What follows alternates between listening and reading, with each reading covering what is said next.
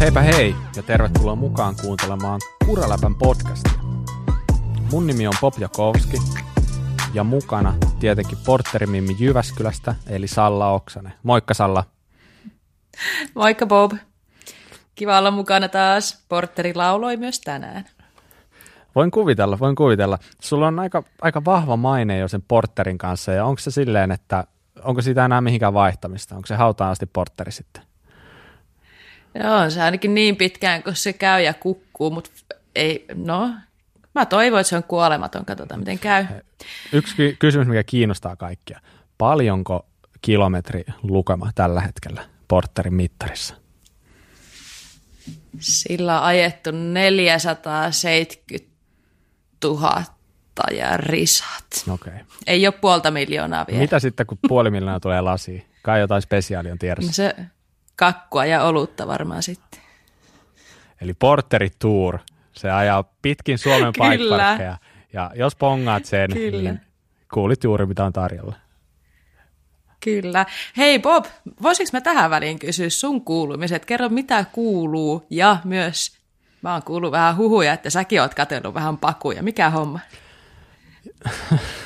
no kyllä valitettavasti, mä en tiedä. Siis se on varmaan oikeasti sun vika. Et, et en mä, sit... oh, Okei, okay, kiitos. kohteliaisuus. Toi oli kohteliaisuus, kohteliaisuus, koska en mä ollut ikinä ajatellutkaan, että mitään pakettiautoa voisi harkita edes, mutta nyt sitten jostain kumman syystä, niin nyt viime aikoina, niin mä oon alkanut vähän sille sivusilmällä kattelee niitä, mutta, mutta toisaalta ei ole, ei ole mitään hätää, meri vaan iskussa, Mulla on siis täällä Kurappa Studio alakerrassa on autohuolto, mikä on siis aivan luksusta. Ja Mikael sieltä, niin se kuule fiksas mulle iskarin tänään kondikseen merivassa, se on ihan kuin uusi auto, että tota, ei, ei sitä no, kyllä no. aika raskin vaihtaa. Mutta hei, ei. that's enough, nyt jatketaan. Mm-hmm. eli, kyllä. eli tota, yksi juttu ennen kuin otetaan vieras mukaan. Tämäkin jakso on siis nauhoitettu Specializin ja Syklin kanssa yhteistyössä, eli toisin sanoen heidän ansiostaan, heidän myötävaikutuksestaan. Me saadaan tehdä tätä teille ilmaiseksi kuunneltavaksi. Ja Spessu on varmaan monellekin teistä tuttu pyörämerkki ja sykli, niin kuin jo tullut mainittuakin, niin sykli on yksi heidän maahan tuo, anteeksi, yksi heidän jälleen myyjä, joka toimii Seinäjoella Vaasassa ja verkossa, eli sykli.fi, käypä tsekkaan sieltä. Hyvä. Nyt kun me ollaan saatu kaikki tällaiset alta pois, niin päästään itse asiaan. Eli meillä on tänään vierasjakso kyseessä, ja tänään meillä vieraana on Suomen Chris Paul – eli Sauli Jerppe. Moi Sauli. Morjes. Ja jos, arvan kovinkaan moni ei tiedä kuka on Chris Paul, tai varmaan tietääkin, mutta selvennetään. Hän on siis mies Enduro World Serieksen takana. Ja, eli nyt meillä on vieraana Sauli, ja Sauli on Suomen Enduro-sarjan pääjehu. Näin se on varmaan vaan mainittava. Ei sitä varmaan pääse yli eikä ympäri, vai mitä Sauli olet mieltä? No voisin näinkin muotoilla, että Hei, mitä sulle kuuluu?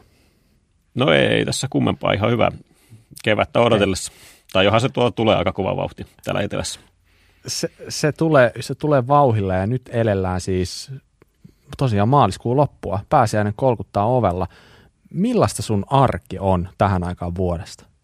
Joo, no se on ihan mitä sattuu huvittaa tehdä milloinkin. Tota, vähän vähän tota kesäkuvioitakin jo siinä sivussa katsellaan, mutta vielä ei ole niin sanotusti rähinä päällä, että, mutta hyvin pian on.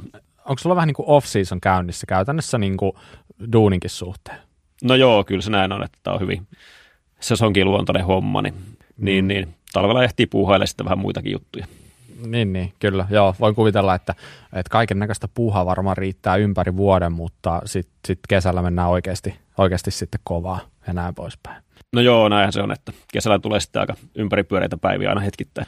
Sä oot pyörittänyt Enduro-sarjaa äh, mun käsityksen mukaan vuodesta 2016, eikö näin?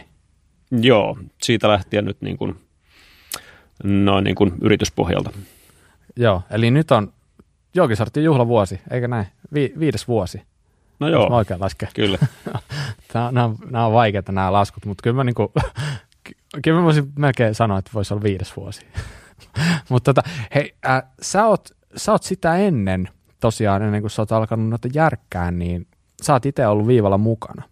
oikeastaan mua heti kiinnostaa vähän tietää, että niin ylipäätään sun historia pyöräilyn parissa, niin koska Sauli on alkanut ajaa pyörää ja mik, mistä kaikki on lähtenyt liikenteeseen? No tota, tämä, tämä tähänkin pisteeseen jatkunut maastopyöräilyharrastus tota, lähti käyntiin opiskeluaikoina ja, ja, ja vuonna 1999 kesälle hankin sitten tota maastopyörän, millä lähdettiin sitten mettää rypeämään. Olin silloin tuolla Vaasassa opiskelemassa ja siellä perustettiin sitten maastopyöräilyseura ja menin sinne kuvioihin mukaan. Ja, ja, ja 99 kesällä aloitettiin hommat ja kesällä 2000 päädyin sitten sieltä seurakavereiden yllyttämänä endurokisoihin ja sillä tiellä ollaan vielä. Mikä oli sun ensimmäinen pyörä, minkä sä ostit vuonna 1999? Se oli Cannondalein tota, alumiinirunkoinen, mutta täysjäykkä ja siinä oli tota, siihen aikaan normaalit maastorenkaat, eli 1,95 tuumaa leveät renkaat ja ei tosiaan minkäänlaista jousitusta. Ja silloin siinä kesällä tuntui, että se on niin kuin ihan normaalia, että sisärengas tai kauppaan mennä hakemaan sisärenkaita pari kertaa viikossa, että niitä puhkeili aika ta- kovaa tahtia. Ja tota, oliko toi sun enduropyörä siihen aikaan? No joo, silloin ekana kesänä ei vielä niin ollut se enduro mielessä, mutta tota, seuraavana kesänä päädyin sitten kyseisellä pyörällä tosiaan myös endurokisoihin, mutta sitten seuraavana kesänä siinä oli jo joustohaarukka. Ja siinäkin oli joustoa se 80 milliä, mikä riittää internettiedon mukaan Suomessa. Ja tota, ren, renkaatkin oli levennyt sitten seuraavalle kesällä jo yli kahden tuuman. että tota, se oli aika pehmeätä kyytiä jo siinä vaiheessa. Voin, voin kuvitella. Ihan kuriositeettina, millainen pyörä sulla on tällä hetkellä? Öö, no toi akustinen fillari on toi Kommenkaalin Meta, Meta Trail, eli se hieman lyhyempi joustonen siitä joo, joo, Meta-mallista. Ja, ja, ja sähköpyörä on toi Rocky Mountain Instinct Powerplay. Okei. Okay. Eli mm-hmm. pikkasen on pyörissä menty eteenpäin tässä reilun parinkymmenen vuoden aikana. No joo, tos, ehkä nykyään tuntuu noillakin pyörillä välillä, että vähän ryskyttää, mutta tota, verrattuna ehkä siihen 99 kesään, niin tota, ei paljon ryskytä.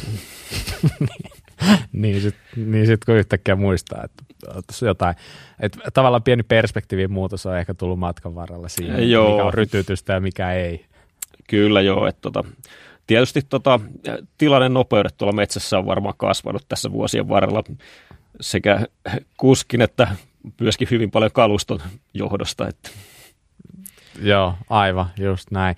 Tota, ennen kuin me mennään enempää siihen sun, sun ajoihin, sun, sun tota, kisailuihin tuossa vuosien varrella, niin mua oikeastaan kiinnostaa tietää vielä vähän sitä, että mitä kaikkea sä puuhailet pyöräilyn parissa ihan niin kuin nykyään? Mitä, mitä kaikkea projekteja sulla on? Mitä, miten pyöräily heijastuu sun elämässä tällä hetkellä? No joo, tosiaan tuo kilpailusarjan pyörittäminen nyt on se selkeästi se suurin ja näkyvin osa siinä, mutta sitten on siinä sen myötä sitten tota, päätynyt myöskin noihin pai, muutamiin paikparkkeihin tota, rakentelee ja suunnittelee ratoja, että Nuuksio Bike Parkissa on aktiivisesti mukana ratojen kehittämisessä ja rakentamisessa ja sitten on muutamissa muissa paikparkeissa ympäri Suomea käyty vähän tekee keikkaa ratahommissa ja, ja, ja myöskin tota, Metsähallituksen kanssa on ollut pikkasen konsultointihommia täällä etelässä maastopyöräreittien suhteen. Mm. Ja sitten on, tota, no, sit on AVS maahantuontia ja, ja jotain hyvin pienimuotoista varustekauppaa tuossa välillä pyörii vähän niin kuin siinä kisakuvio ohessa ja, ja, ja Just näin. kaiken näköistä.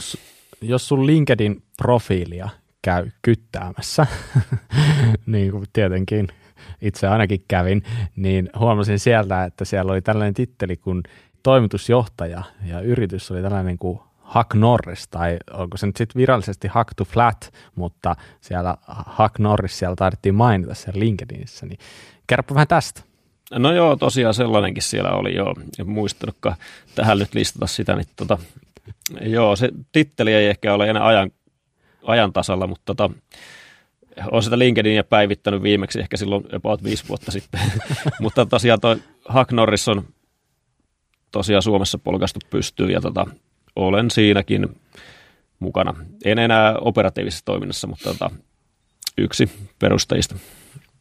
Mun on pakko melkein niin kuin ottaa tuosta vähän kiinni, tuosta Huck Norris-hommasta, ää, koska idea, että laitetaan jotain sinne siis, tai niin ulkorenkaan sisään suojaamaan, niin koska sä oot ensimmäistä kertaa tehnyt sitä ja mitä sä oot sinne renkaan sisään laittanut, koska mulla on jotenkin sellainen fiilis, että, että su, sulla, sulla on ehkä ollut jonkin sortin äh, tota, testailua ollut käynnissä ehkä vähän aikaisemmin kuin silloin, kun Hack Norris on tullut ulos. Joo, on. Tota, se on ollut toissa vuosikymmenen loppua, eli jotain 2008 tai 2009, niin silloin jo pistettiin solumuovia renkaan sisään. Että tota, Tämä ei ole mikään uusi juttu siis. Ei, ei ollut uusi juttu, mutta siinä, tota, menihän siinä näistä ajatuksista ja testeistä ja kuulemani mukaan sitäkin ennen muut, muut tota, ihmiset on tätä käyttänyt jo aikaisemmin, että tosiaan siitä, että noita on käytetty, niin, niin siitä, että sitten tuli joku kaupallinen tuote, niin siinä oli aika monta vuotta välissä. Että, et, et, ja tosiaan silloin aikoinaan, niin sehän oli tota eristeputkia, mitä rautakaupasta saa. Niin. Joo, joo, just näin. Siitä testailtiin ja todettiin ilmeisesti jokseenkin toimivaksi, kun sitä sinne niin kuin jaksettiin tunkea kuitenkin.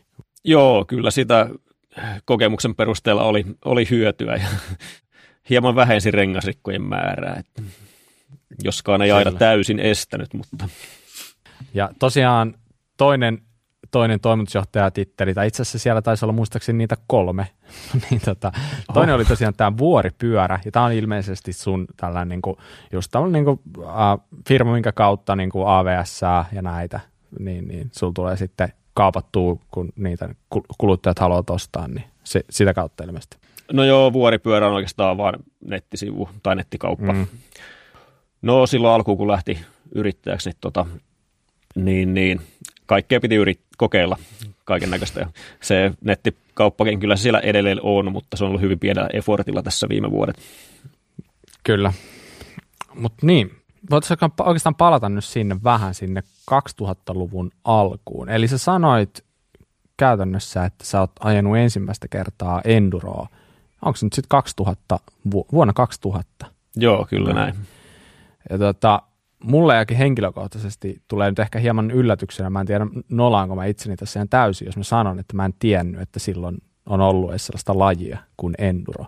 Niin kerro vähän, millainen laji enduro oli silloin, kun sä oot sitä lähtenyt tekemään tai ajaa? No joo, sehän oli siihen aikaan tota, niin, niin. Se oli itse asiassa 90-luvulla jo, reippaasti 90-luvun puolella on Suomessa alettu ajaa näitä endurokisoja ja silloin alun perin lähdettiin vaan matkiin sitä, mitä prätkällä tehdään, Päijänne, Päijänne, ajo, Päijänne ajoa. Ja, tota, ja, ja siihen aikaan sitten tota, siihen aikaanhan on ajettu niin kuin mettässäkin, niin täysiostopyöriä ei vielä siinä vaiheessa kauheasti ollutkaan. Ja sitten se oli tota, Enduro oli niin kuin, no hyvin pitkälle saman ehkä tyylistä kuin XC cross country kisat, mutta se oli vaan se rata oli sitten tota, jaettu erikoiskokeisiin ja sitten kierteli, saattoi kiertää laajallakin alueella. Ja pitää muistaa, että siihen aikaan ei ollut vielä maratonkuppia olemassa.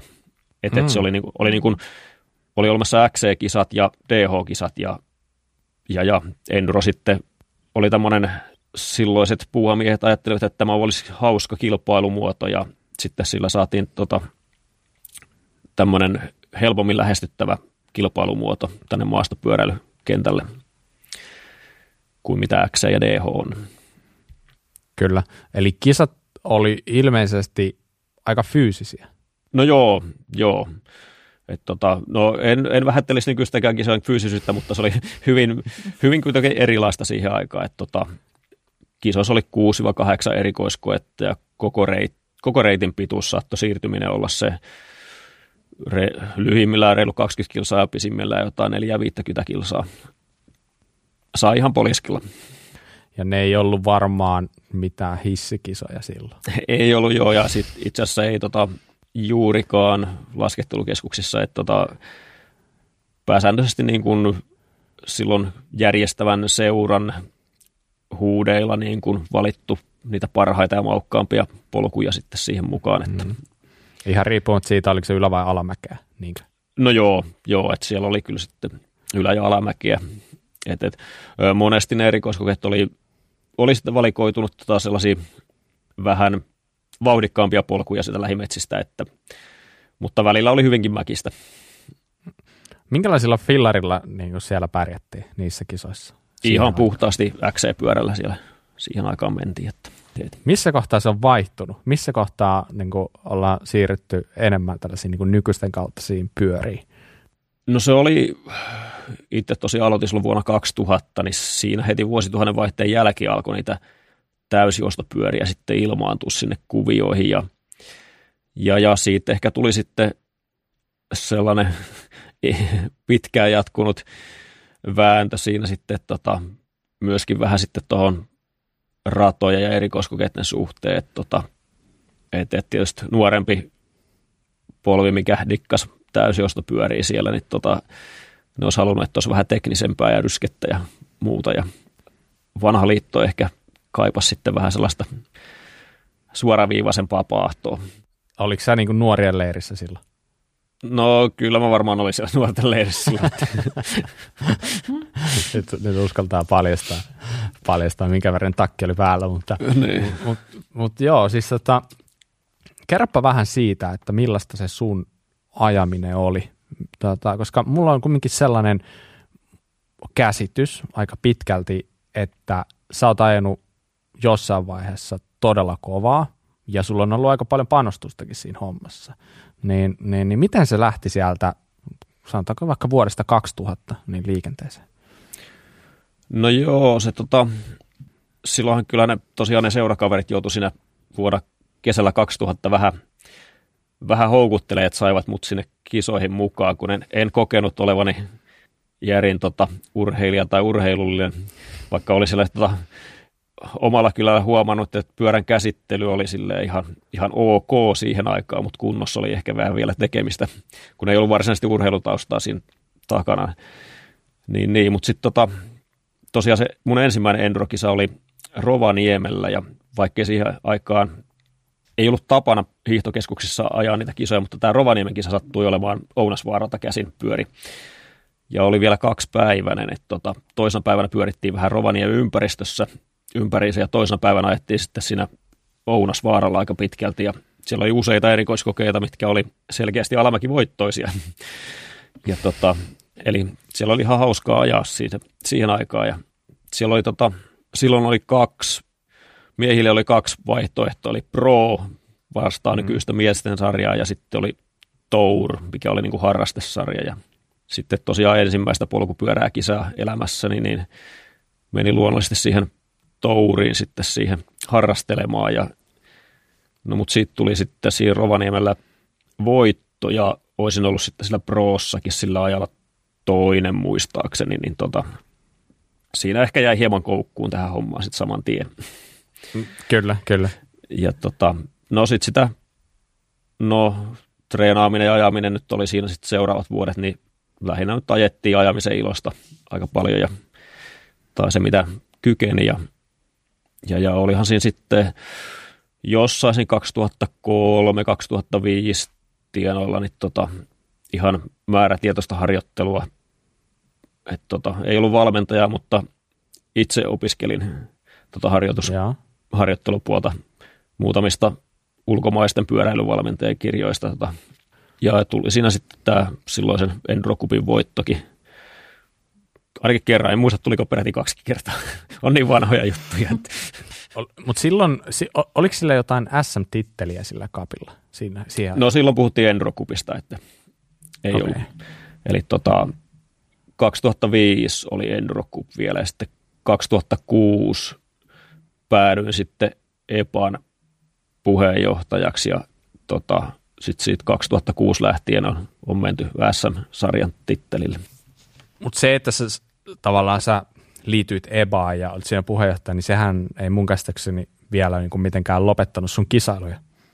Ei lopettanut joo siinä vaiheessa. Tota, tosiaan silloin 2005 voitin sen koko hoidon ja tota, sitten oli ehkä vähän silleen, että mitäs nyt.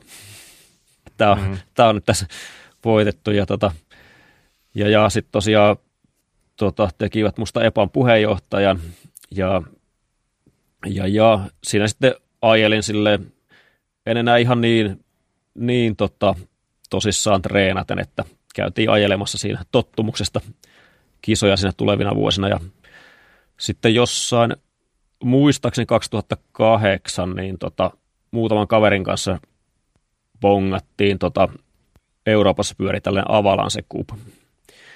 Joo. Eli näitä jo mega Avalanche moni ehkä tiedostaa. Tota, Joo. Mm. Mega Avalanche ja sitten oli Maxi Avalanche kisoja, mitkä oli hyvin vastaavia, mutta vähän pienemmissä, pienemmissä puitteissa. Niin, niin tota, muistaakseni 2008 oli Ooressa tällainen Maxi Avalanche kisa. Käytiin. Eli kyseessä on siis kisa, mikä on niinku yhteislähtönä. Joo, joo. Ja huipulta lähtö ja... Joo, Oores, Ooressakin oli se rata, oli siinä oli joku 800-900 metriä laskumetriä ja olisiko ollut jotain kahdeksan, kahdeksan kilsaa pitkä se rata sieltä huipulta tota, alas ja yhteislähdöllä sieltä. Niin, niin.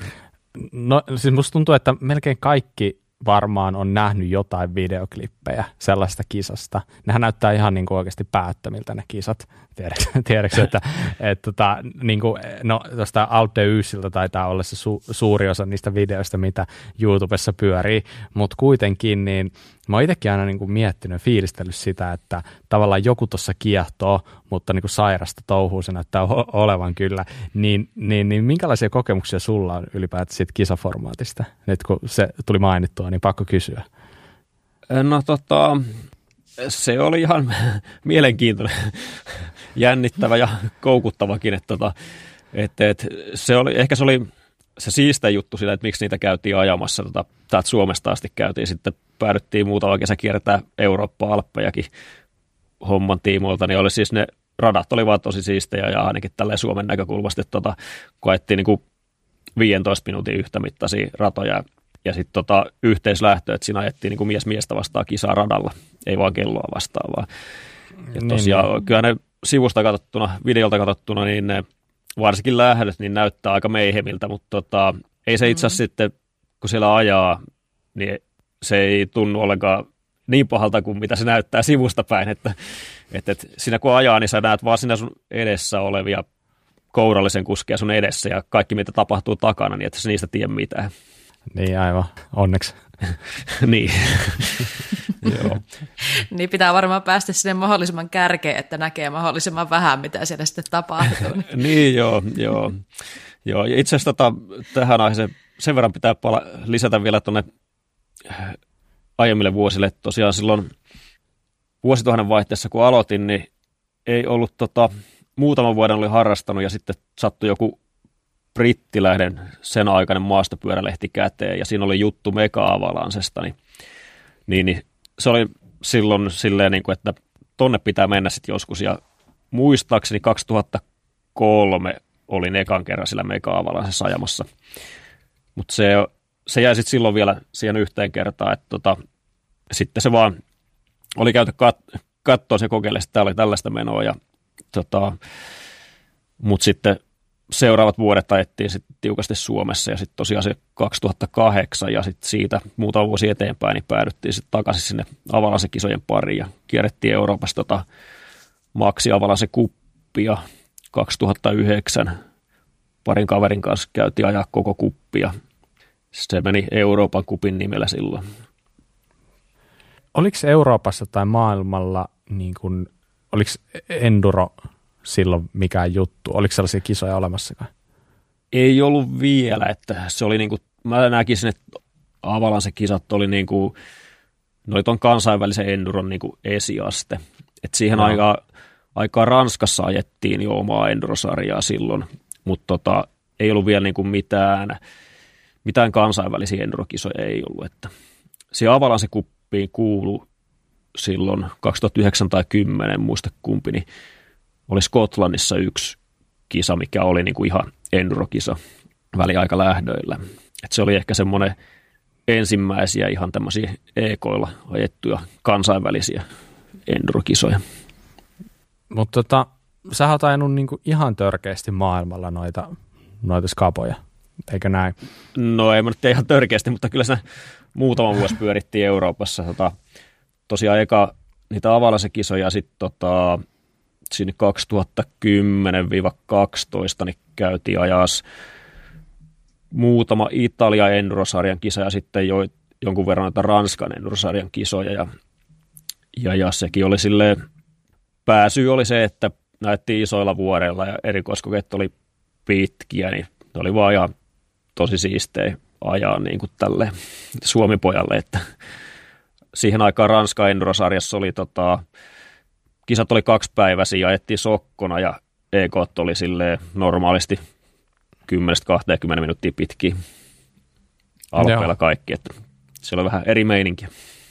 No joo, todellakin. Oliko se niin, että EVS ajettiin eka kertaa 2013? Joo, kyllä. Joo. Ja si- silloin tota, olin jo niin kuin, olisiko ollut 2008, 2012, niin olin siinä jo vähän ripustelemassa hanskoja naulaa ja kilvanajo osalta ja tota, sitten tuli tieto, että tämmöinen Endro World Series alkaa pyöriä 2013, niin tota, se oli sitten silleen sen verran pitkä linja Enduro-kuskina, niin tota, se oli silleen, että no toi pitää käydä katsomassa, että mikä tuo meininki on. Ja sitten 2013 mm. ajoin, taisi olla neljä EVS-kisaa Euroopassa, mitä ajoin. Joo, joo, joo. Niin, ja sitten taisi olla 2014kin vielä ajamassa. Joo, silloin kävin yhden kisan Skotlannissa kävin. Kyllä. Ajamassa, mutta tota, no oma vauhti ei ollut enää, enää, enää kasvamassa ja oli niin pitkä, pitkä tota, kilpailuura siinä jo takana, niin tota, ei se sitten, lähinnä käytiin katsomassa, että minkälaista se meno siellä on, mutta ei se enää lähdetty sitten niinku sinne satsaamaan sitten enää. Siellä se, jo siinä vaiheessa vauhti oli siellä aika, aika hurjaa. Joo, joo, kyllä. kyllä ja Puhumattakaan siis, nykyhetkestä. Niin.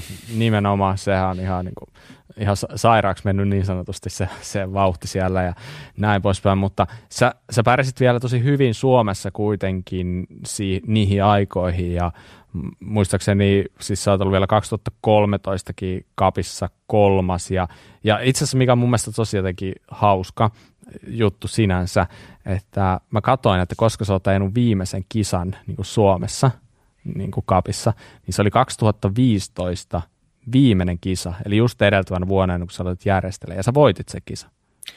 No joo, se oli vähän silleen tota, mietitty juttu, että, että tota, mulla oli, ei ollut sitä ei ollut vielä missään julkistettu, mutta mulla oli silloin jo tota, niin kuin, oli niin kuin suunnitelmissa ja visioissa, että 2016 tota, mahdollisesti rupean pyörittää sitten tätä kilpailusarjaa, että oma ajaminen päättynee siihen kyseiseen sappeen kisaan. Ja sitten mä tietoisesti treilasin vähän enemmän sitä kisaa varten ja tota, se nyt olisi hyvä lopettaa siihen ykköspaikkaan.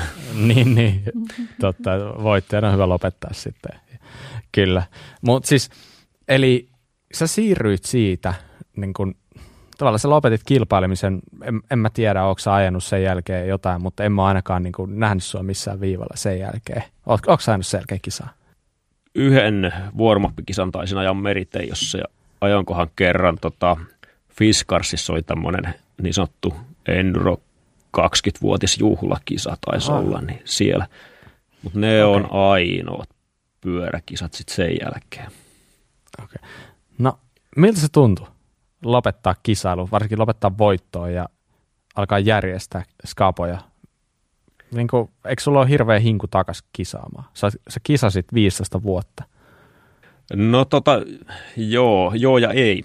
Et tota, kyllä se oli se 2016 ja 2017, niin kaksi ekaa kesää, kun pyörittelin noita kisoja, niin, niin, niin kyllä siinä aina välillä oli sellainen fiilis, että et, et, tekisi vähän mieli ajaa itsekin, mutta, mutta, mutta se oli jo siinä aiempina vuosina oli tota, tullut jo aika vahvasti sellainen fiilis, että, että et, tykkää kyllä ajaa kilpaa, mutta oli niin pitkään ajanut ja ehkä se myöskin oma vaatimustaso sille omalle suoriutumiselle alko, oli kuitenkin jo aika kova, että tykkää ajaa kilpaa silloin, kun se homma sujuu, mutta tota, ei sinne puolikuntoisena niin kuin kauheasti mm. innostanut lähteä. Niin, niin. Ja sitten toi taas, että, että, tota, että pysyy kärkikahinoissa, niin se vaatii aika, vaikka tota, kova panostus sitten tuohon treenipuoleen, niin, tota, niin monen vuoden jälkeen ei sitten ehkä ollut kuitenkaan niin paljon intoa sitten siihen kaikkeen treenimäänä, että, että, että välillä, välillä on ehkä mukava tehdä elämässä pikkasen jotain muutakin. Jos ei kilpaa, niin järjestäisi niitä kisoja. niin, se ra- radikaalisti eri juttu mutta no käytännössä kyllä.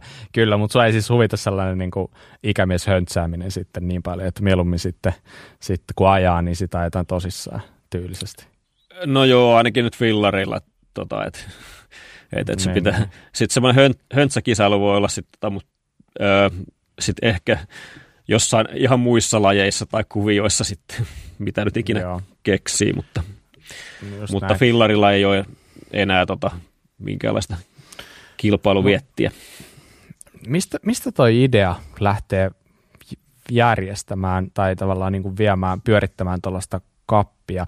Uh, mulla vaan niin kuin, mä oon tätä joskus miettinyt tässä vuosien varrella, aina silloin kun on ollut itsellä synkkiä hetkiä, niin miettinyt, että mitähän se Sauli puuhaa.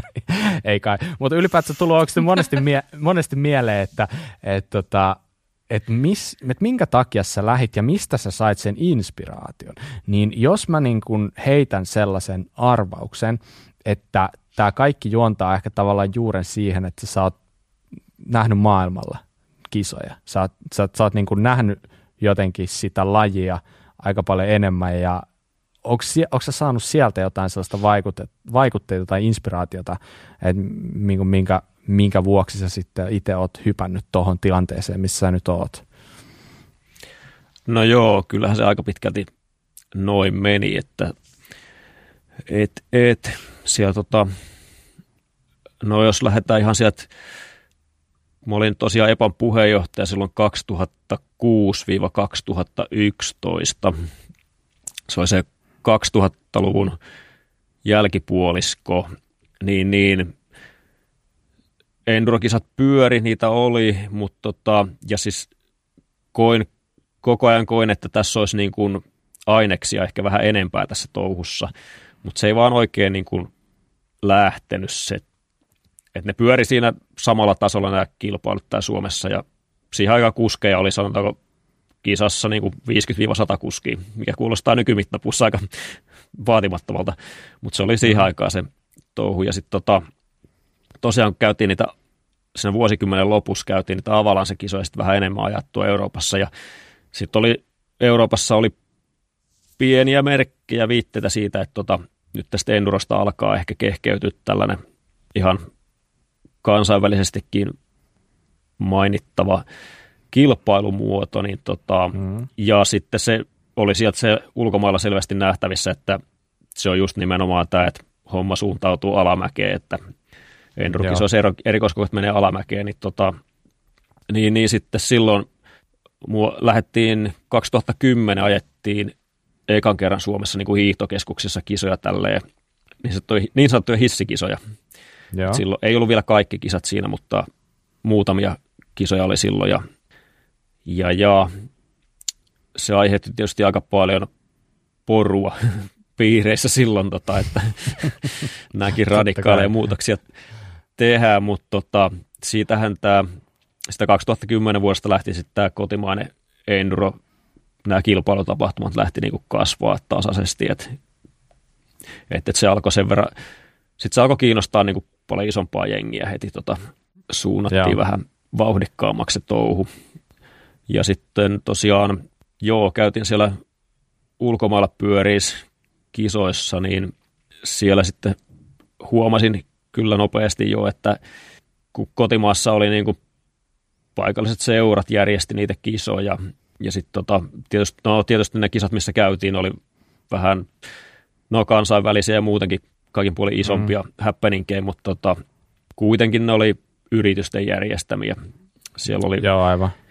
ja tota, se oli mun mielestä siinä se yksi semmoinen huomattava seikka, että kun siellä oli yksi yritys, mikä järjesti jotain kuppia tai sarjaa, niin, tota, niin ne tapahtumat oli niin kuin tasalaatuisia ja sitten se, se tuote, tai, tuote tai se, mitä pyöräilijä kokee siellä se kilpailu ja ajaminen, niin se oli riippumatta siitä, että missä se kisa oli, niin se oli kuitenkin aina mm. hyvinkin niin kuin samahenkistä, että tuote oli selkeä ja siellä osallistuja tietää, mitä siellä on luvassa. Niin kuin, et, et, hmm. Sehän oli silloin, ennen kuin alettiin näissä hiihtokeskuksissa jättää Suomessakin näitä kisoja kymmenen vuotta sitten, niin sitä ennenhän se oli aina sille vähän vääntö, että mitä sitä enduro nyt sitten pitäisi olla, että mm. et, et, jos joku järjestäjä halusi sitten tota, vähän vauhikkaampaa ja vähän enempi alamäkeä pätkille, jossain ajettiin sitten viien kilsan ylämäki, alamäki, ylämäki, alamäki meininki, että tota, et, et se tuote ei ollut selkeä siinä. Just näin. Tota, kun sä oot tuolla maailmalla nähnyt tollaisia, tai sä oot kertonut kisoja, jotka jotain alpeilla, ja siellä on niitä parinkymmenen minuutin alamäki ekoita tai pätkiä, niin mua vähän ihmetyttää se, että miten sä silti jotenkin ajattelit, että tämä laji voisi myös toimia Suomessa. Et, niin kuin voisi kuvitella, että sen jälkeen kun sä oot pyörinyt kymmenen vuotta tuolla maailmalla ajamassa noita isoja kisoja, niin ei välttämättä ihan hirveästi kiinnosta ajaa Suomessa samaa lajia. Niin tuliko sulle ikinä sellaista fiilistä? No en mä tiedä, ei ehkä, ei ehkä ihan tolleen noin. Se oli se, mikä mainitsin tota, siinä avalasikupissa, oli yksi tota, ihan endurotyyppinen kisa silloin reilu kymmenen vuotta sitten, niin se oli tosiaan Briteissä ja siellä oli erikoiskokeet sellaista 2-5 minuuttia taisi olla.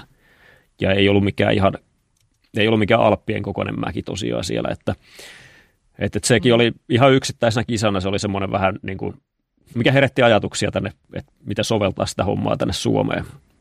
Hmm, joo, ja, tota, ja olihan siinä sitten se, no alkuun se, että tota, että vaikka Suomessa nyt ei ole niin sanotusti isoja mäkiä, niin, niin, niin nekin mäet, mitä Suomessa on, niin niitä ei ollut siinä niin kuin toissa vuosikymmenellä hyödynnetty maastopyöräilyn saralla niin kuin ollenkaan juurikaan. Että, tota, että käytettäisiin nyt edes niitä mäkiä, mitä Suomessa on tarjolla. Niin, et, niin että se ei vaadi, tämmönen, vaadi välttämättä sitä niin kuin vuorta. Että niin, että et se, se Suomestakin löytyvä mäki, niin se, se on jo paljon parempi kuin se, että hinkataan tasamaalla. Että tota, ja nyt en tasa, tarkoita tasamaalla asfalttia, vaan siis niin kuin mäetöntä maastoa. Että, mm, et, et, mm. Tässä on tällaisena yleisenä kommenttina, niin mun mielestä tämä termi maastopyöräily, niin no ensinnäkin se on virheellisesti suomennettu sanasta mountain bike, ja toisekseen niin se on harhaanjohtava. Se pitää avata vähän. No mountain bikehan on vu- vuoripyöräilyä. Et jos puhutaan niin MTP-kilpailutoiminnasta maailmalla, niin aina siihen liittyy se mäki hyvin vahvasti. Se on sitten kilpailu muodosta kiinni, että painotetaanko ylämäkeä vai alamäkeä. Mutta se niin, niin, niin mäki on niin kuin se olennainen asia siinä. Totta. Hei, yksi juttu, mikä mua on kanssa mietittänyt vuosia, vuosia ja liittyy vahvasti suhun, on se, että mm, ennen vuotta 2016, kun sä aloit tuota tekee, niin senkin mä LinkedInistä kävin kurkkaamassa. Sulla oli aika pitkä työsuhde kumminkin tällaisen hyvin ison ja luotettavan firman palveluksessa. Ja siinä vaiheessa, kun tämän nykyisen yrityksen tavallaan taival alkoi, minkä puitteissa sä järjestät tätä kappia, niin tämä päättyy tämä edellinen työsuhde. Eli toisin sanoen mä oon miettinyt sitä, että miten sä oot uskaltanut hypätä pois siitä tutusta turvallisesta palkkatyöstä ja lähteä järjestämään kisoja. Ja teikö sä sen niin kuin päätökseen jo saman tien, että jotta tämä homma toimii, niin sun on tehtävä se muuvi vai tuliko se jotenkin jotenkin vasta sitten tekemisen myötä selville, että nämä ei toimikaan niin kuin päällekkäin? No tota, siinä oli, siinä oli sekä työntöä että imua. Et tota, tosiaan niin kuin sanoit, niin pitkä ura saman työnantajan leivissä, niin tota, jos sanotaan, että oli aistittavissa vähän leipiintymistä, niin se on, se on lievä ilmaisu siinä. Et tota, niin, niin. Ja sitten toinen oli sitten taas pyöräpuolella imu, että jo silloin viisi vuotta sitten, niin no ensinnäkin ne Endro-kisat oli kasvanut siitä 2010 vuodesta asti koko ajan tasaisesti.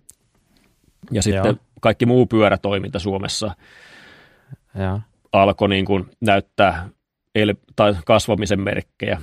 Ja tosiaan mitä maailmalla on pyörinyt niin, ja muutenkin on tiedostettavissa, niin pyöräilyhän on tuolla muualla Euroopassa tosi iso urheilulaji ja, ja liikuntalaji, että Suomessahan se on ollut ihan lastenkengissä tässä pitkän no, aikaa. Ja, näin, totta. Eli, eli mun mielestä niin kuin pyöräpuolella oli, siis silloin oli, koin, että siinä on ihan valtavasti kasvuvaraa niin kuin yleisesti pyöräilykuvioissa ja nyt vaikka se on kasvanut viime vuosina kovaa, niin siinä on edelleenkin valtavasti kasvuvaraa täällä Suomessa pyöräkuvioissa, että, mm. että, että silloin tosiaan näin, että siellä voisi olla, niin, tai olisi niin kuin kasvuvaraa pyöräpuolella ja, mut, ja heti silloin kyllä koin kanssa, että ei sitä voi mitenkään niin kuin päivätyön ohessa tätä tehdä, jos sitä lähtee tekemään nyt sillä tasolla nyt, hmm. kun on menty nämä viisi vuotta.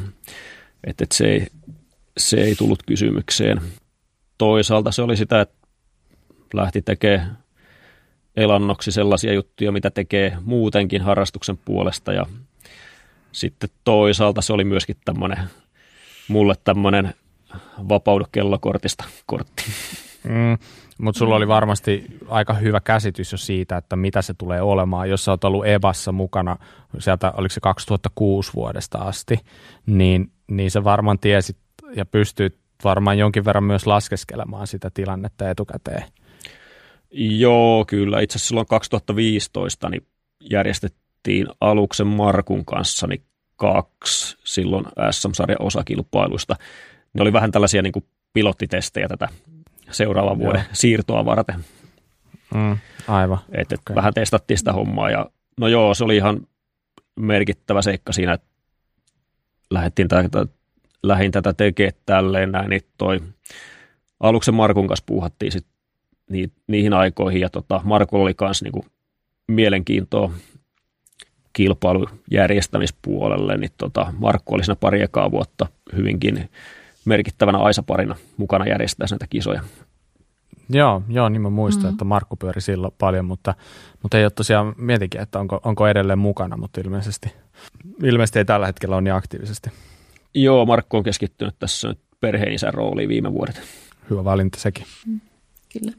No mutta hei, tässä onkin jo vähän päästy puhumaan aiheesta, että mitä kaikkea kilpailujen järjestäminen vaatii ja minkälaista puuhaa se on. Ja tosiaan niin kuin sanoit, niin ihan ei niin kuin päivätyön sivussa sitä niin kuin vasemmalla kädellä hoideta, että se vaatii sitten kuitenkin enemmän, enemmän työtä ja keskittymistä ja näin, mutta niin toi, mitä mä tuossa sua kuuntelin, niin inspiraatio kisojen järjestämiseen ja siihen sarjan yhtenäisyyteen on tullut sieltä ulkomailta, niin miten paljon sä edelleen seuraat ulkomaiden niin EVS ja muita mahdollisia enduro-tapahtumia, sarjoja, paljonko otetaan vielä vaikutteita ulkomailta? Vai onko tämä sitten semmoista, että nyt enduro Suomessa on sitten ihan omanlaisensa sarja? No kyllä sitä sivusilmällä seuraillaan. Tota, ei, nyt, ei nyt silleen niin kuin koko ajan naamaruudussa, mutta tota, vähän seurataan, että missä siellä maailmalla mennään ja mihin mm. suuntaan hommattu menossa. Ja, tota, mm. ja onhan me Levin kilpailu on ollut nyt jo useita vuosia Enduro World Series Qualifier-kilpailu ja viime kesänä mm. olisi pitänyt olla Euroopan sarjan osakilpailu, eli European Series osakilpailu, mutta et, mm. et, kyllä sinne EVSnkin sitten ollaan kontakteissa koko ajan oltu tässä. Näkisin, että vaikka, vaikka meillä Suomessa nyt ei ihan suunnattomat vuoret täällä ole tarjolla, mutta pysytään kuitenkin sitten pikkusen, pikkusen seurailemaan niitä trendejä, missä maailmalla mennään. Kyllä, kyllä. Mitä sä itse ajattelet, että mitkä on semmoiset niin selkeät vaikutteet, mitä sieltä maailmalta on tuotu Suomen sarjaan? No, ehkä se näkyvin puoli on kuitenkin toi, niin kuin toi tuommoinen selkeä yhtenäinen tuote. Onko se tuonut sääntöihin jotain sellaista, mitä, mitä aikaisemmin ei ole kenties ollut ja toi EVS, tavallaan tietynlainen EVS-titteli, niin onko se vaikuttanut Suomen kisaan myös niin kuin sääntöjen puitteissa sitten?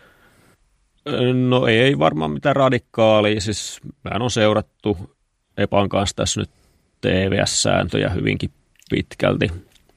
Hmm.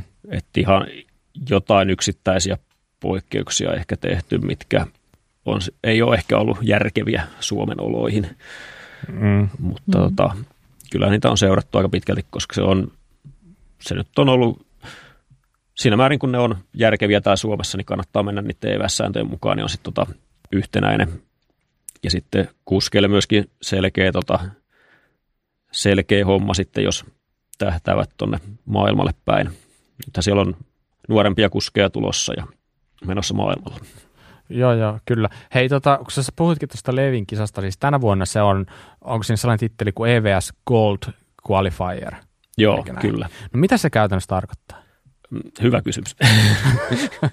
Eli tota, viime vuonnahan piti olla tota, näitä maan osan mestaruussarjoja EVSllä, mikä olisi ollut niin kuin tämän varsina, varsinaisen Enduro World Seriesin niin kuin siitä pykälä alaspäin. Joo. Että olisi ollut niin kuin Euroopan mestaruussarja ja Amerikan Joo. mestaruussarja ja tällaisia. Mutta sitten tuli tämä maailmantilanne meni sellaiseksi, että toi matkustaminen ei ollut oikein, ei oikein onnistunut ja tapahtuman järjestäminenkin oli kyseenalaista viime kesänä monessa paikassa, niin, niin se kuivu kokoon sitten se homma siinä. Ja nyt tämä EVS Gold Qualifier on nyt sitten vähän niin kuin korvannut näitä maan osien mestaruussarjoja, että tota, se katsottiin, että se maan osien mestaruussarjat ei ole nyt järkeviä tällä hetkellä, koska matkustaminen on kuskeillekin niin haastavaa. Ja kun puhutaan nyt noista tota, vielä noista kisoista, niin siitä puhutaan edelleen pääsääntöisesti kuitenkin amatööriurheilijoista.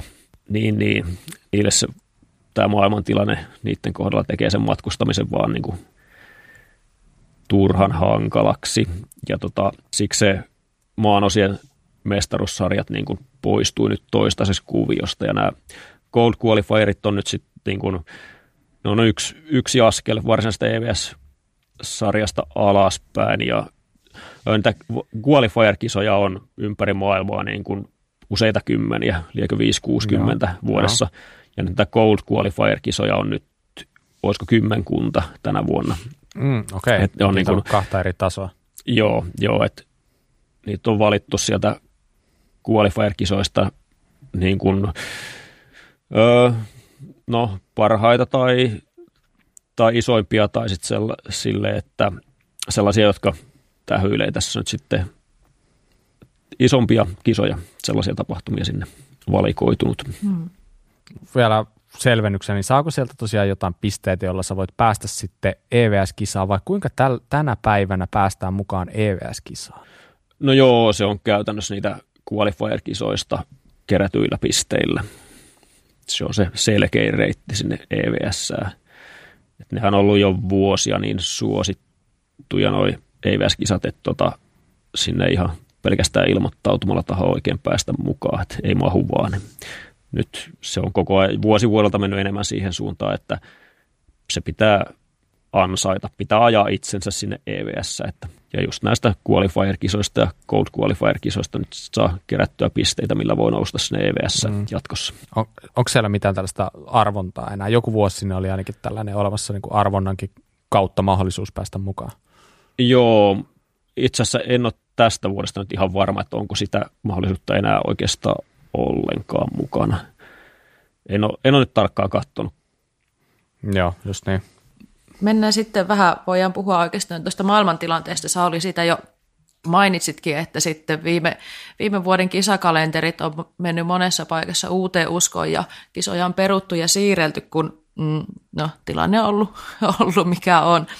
Niin tota, voitaisiin ehkä niin kuin miettiä sitä tätä viime vuotta. Mä itsekin tapahtumaa järjestäneenä tiedän, että kun rupesi maailmalla tapahtumaan ja mietitään Suomessa saako järjestää tapahtumia, niin se ei ole välttämättä ollut tapahtuman järjestäjälle mikään helppo, helppo tilanne. Niin voisitko vähän kertoa niistä viime vuoden tuntemuksista, että kun rupeaa kuulumaan, että saako tapahtumia järjestää ja minkälaisia peliliikkeitä se vaati, mitä oli ne haasteet viime vuoden osalta kenties, onko samoja haasteita vielä tänäkin vuonna? No viime vuonna tietysti tota, oikeastaan no ilmoittautumiset oli avattu jo tammikuussa viime vuonna, mm. että hommaan oli jo täysillä pyörimässä siinä vaiheessa sitten, kun alkoi maailma sulkeutua, Kyllä.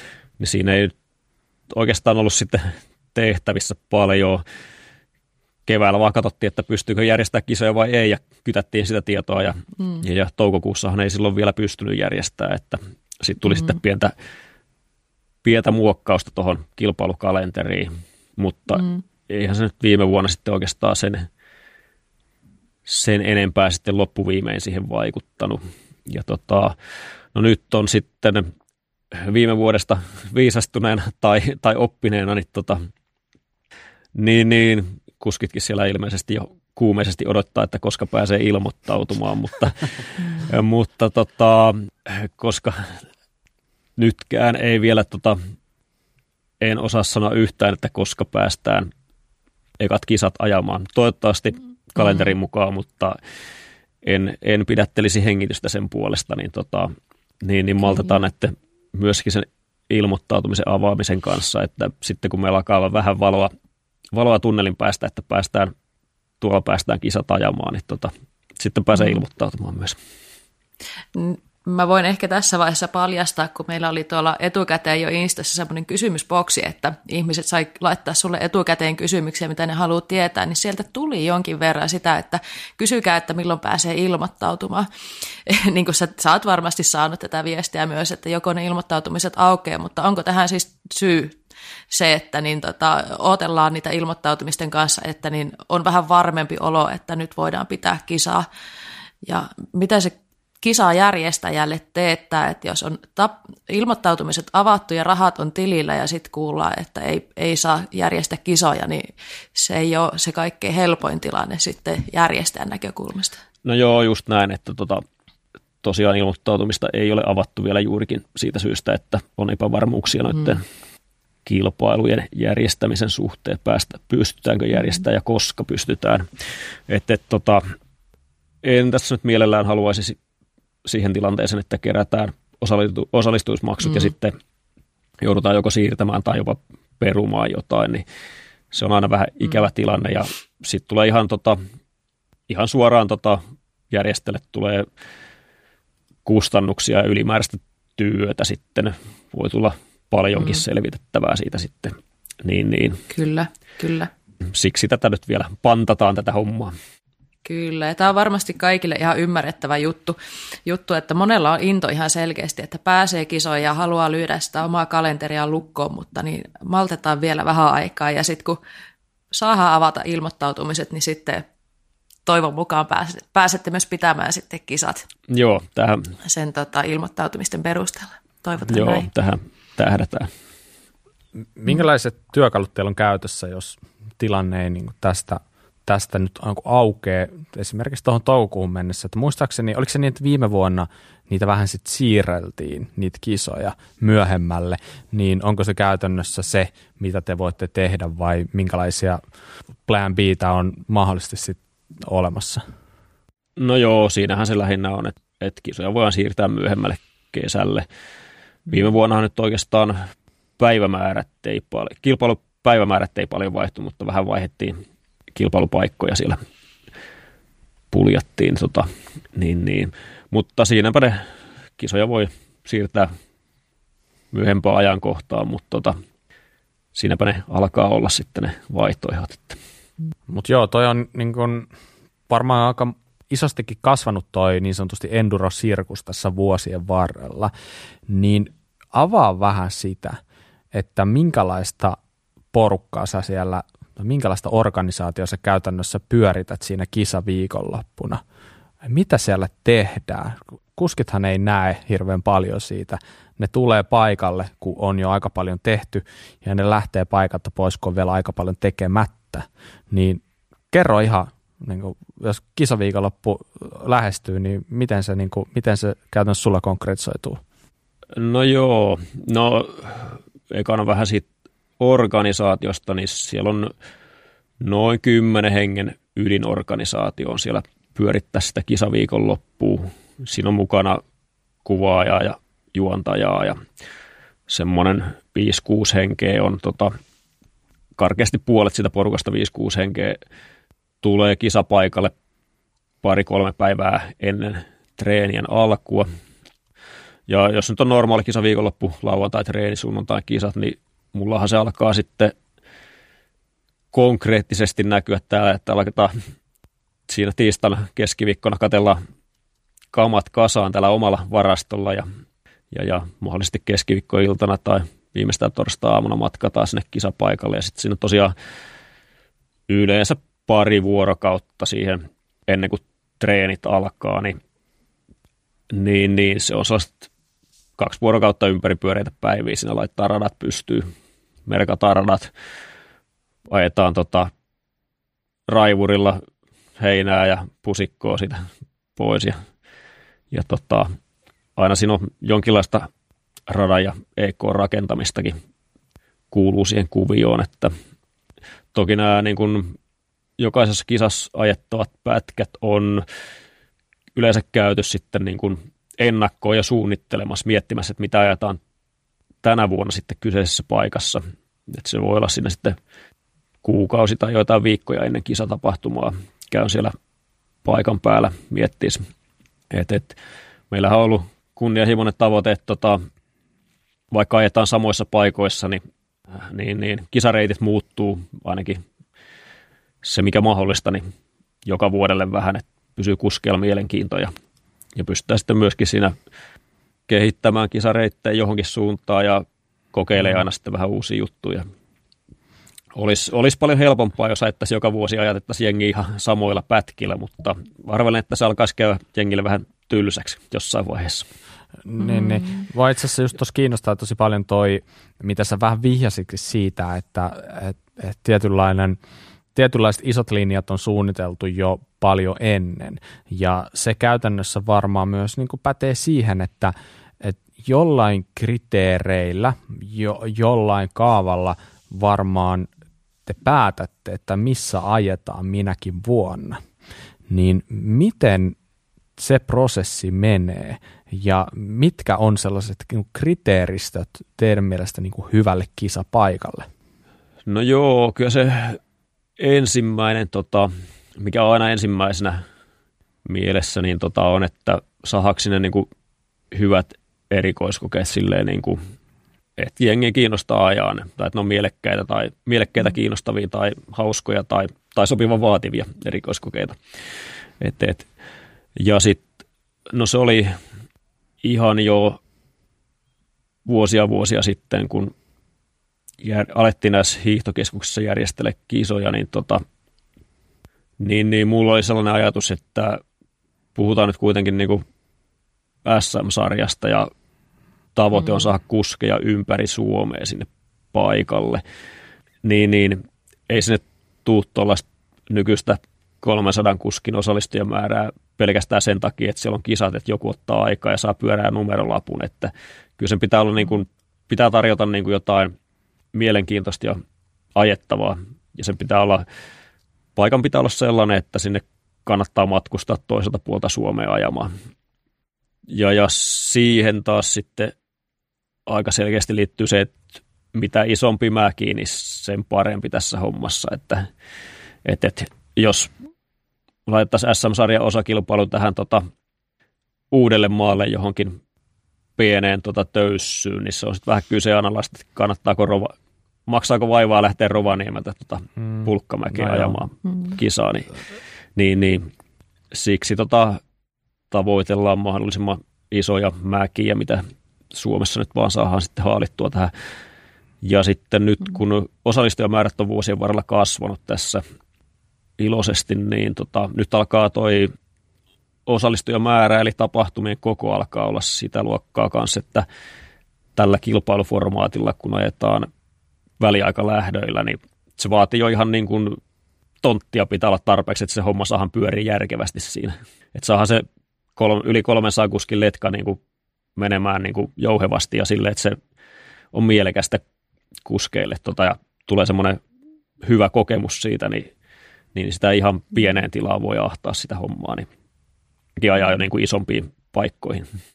Totta. Ja toihan silleen kumminkin jännä laji sinänsä, että siellä ajaa parhaat ja ensikertalaiset käytännössä samoilla radoilla, samoja pätkiä. Niin minkälaisia haasteita tuo niin kuin tollainen tilanne teille? Kuinka paljon teidän pitää ottaa huomioon, tuota, ja kenenkä ehdoilla te teette niitä ratoja? Mm, joo, toi on semmoista, se on, se on jatkuvaa tasapainoilua siinä. Et, et, mm. toisaalta meillä on niin kuin, kärkipäässä alkaa olla nykyään jo aika kovaa kuski. Joo, kyllä. Ja tota, varsinkin tuo nuoriso, mitä tuolta on tuloillaan, niin siellä on taitavia sällejä. Niin, niin kärkipään kuskeille tota, mielellään aina vähän jotain, jotain sopivasti haastavaa, haastavaa settiä olisi sinne hyvä olla jo, sanotaanko, urheilullisista syistä ja sitten ihan vaan, että mielenkiinto säilyy siellä.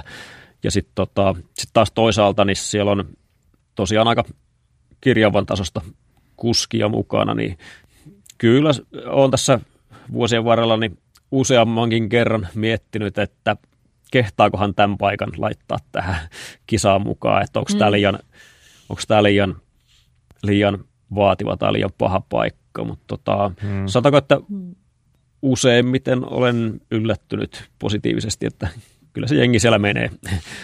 Tuntuu siltä, että ihmisillä on kuitenkin sitten olemassa se itsesuojeluvaisto vielä kuitenkin sillä jossain, että jengi ajaa sitten no ajetaan kykyjen mukaan, niin jokainen omien kykyjen mukaan. Niin, mm. niin, niin. Mutta tota, on siinä niitä, sitäkin pitäisi tasapainolla koko ajan, että niitä vaativia paikkoja tai vaativia erikoiskokeita on sitten tota, sopivasti, ettei ole liikaa. Että se koko ajan haetaan sellaista balanssia, että yhdessä kisassa olisi niin kuin, mm.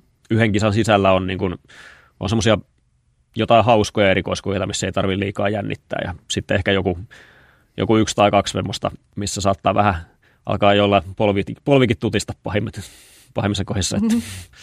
Joo, just näin. Hei, kun sä sanoit tuosta, että noista kisapaikoista vielä, tai niistä oli puhe, niin mua kiinnostaa tietää, että onko sulla paljon niin kuin kisapaikkoja niin sanotusti takataskussa? Tai et kuinka paljon sä vuoden aikana käyt vaan vähän niin kuin kattelees uusia paikkoja? Koska mäkin oon jopa ollut sun kanssa kerran tällaisella reissulla, ja tota, tämä oli itse asiassa super mielenkiintoinen reissu, ja tota, niin paljon sä teet sellaista niin kuin vuosittain? Öö, Joo, no se kyseinen paikka, missä sä olit mukaan, se on edelleen takataskussa, mutta odottamassa sopivaa hetkeä. Mä en Joo. ole edelleenkään saanut lupaa julkaista sitä strava Joo, et, etkä saa vieläkään. Joo, tota, no ihan tuossa parina viime vuonna on tota, nämä tämmöiset tutkimusmatkat on nyt vähän jäänyt. Tässä on ollut sen verran paljon kaikkea puuhaa. Ja sitten toisaalta taas nyt on noita bike parkkeja olla alettu rakentaa ympäri Suomea tota, hyvinkin moneen paikkaan nyt tässä ihan kahden viime vuoden aikana, niin, niin niistä sitten kehkeytyy niitä mahdollisia uusia paikkoja. Mutta tota, mm-hmm.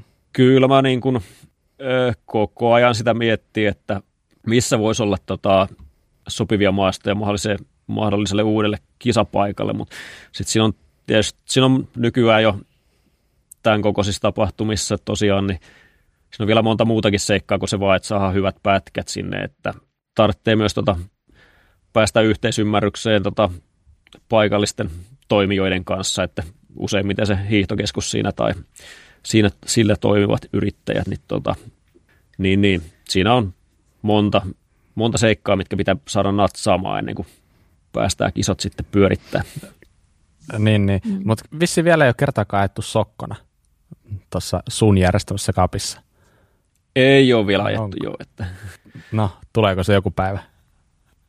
No näillä näkymin sanoisin, että ei SM-sarjan puitteissa, mutta tuleeko joku semmoinen yksittäinen tota, sitten erillinen sokkokisa joskus, niin se, se voisi olla joskus eikä mahdollista. Katsotaan, katsotaan. Siinäkin on tietysti omat haasteensa saada se järjestettyä silleen, että se on järkevä setti. Ihan varmasti. No hei, tota, nyt ollaan puhuttu tuosta SM-sarjasta, totta kai kun meillä on järjestääkin paikalla, mutta Suomessahan on myös toinenkin endurosarja, mitä järjestetään, eli tämä Fundurokappi. Onko Sauli sulla jotain tekemistä sen Funduron kanssa? Onko sulla jossain vaiheessa ollut? Onko enää? Tota, silloin 2016 ja 2017 pyöri silloin Raidmore Cupin nimellä, niin mä mm, järjestin myös ne kisat, tai Markun kanssa järjestettiin myös niitä. Niin, niin mutta siinä kävi sit, tai se tuli aika nopeasti sitten ilmi, että siinä taisi olla yksi kesä, kun mä olin järjestämässä tai mukana järjestämässä, oliko kymmentä kisaa kesäaikana ja mm. se oli vähän mm. liikaa. Mm. niin, niin, to, niin, niin tota, se sitten siitä erkani, että selkeästi koko ajan on ollut sellainen, mullakin sellainen fiilis, että on selkeästi tilausta tuollaiselle myös muille kisoille kuin tälle SM-sarjalle, niin kuin Enduro, Kyllä. tällaiselle, missä on toivottavasti matalampi osallistumiskynnys, että jengi voi tulla vähän kokeilemaan sitä hommaa. Ja, ja Nurmen Sinihän niitä sitten rupesi pyörittää tuota Fandro-kuppia. Ja et, et, en, nyt en ole siinä sen kuumemmin enää mukana, mutta Sini, Sinin kanssa kyllä ihan tehdään yhteistyötä ja hyvässä yhteisymmärryksessä mm. mietitään nämä kuviot, että mm.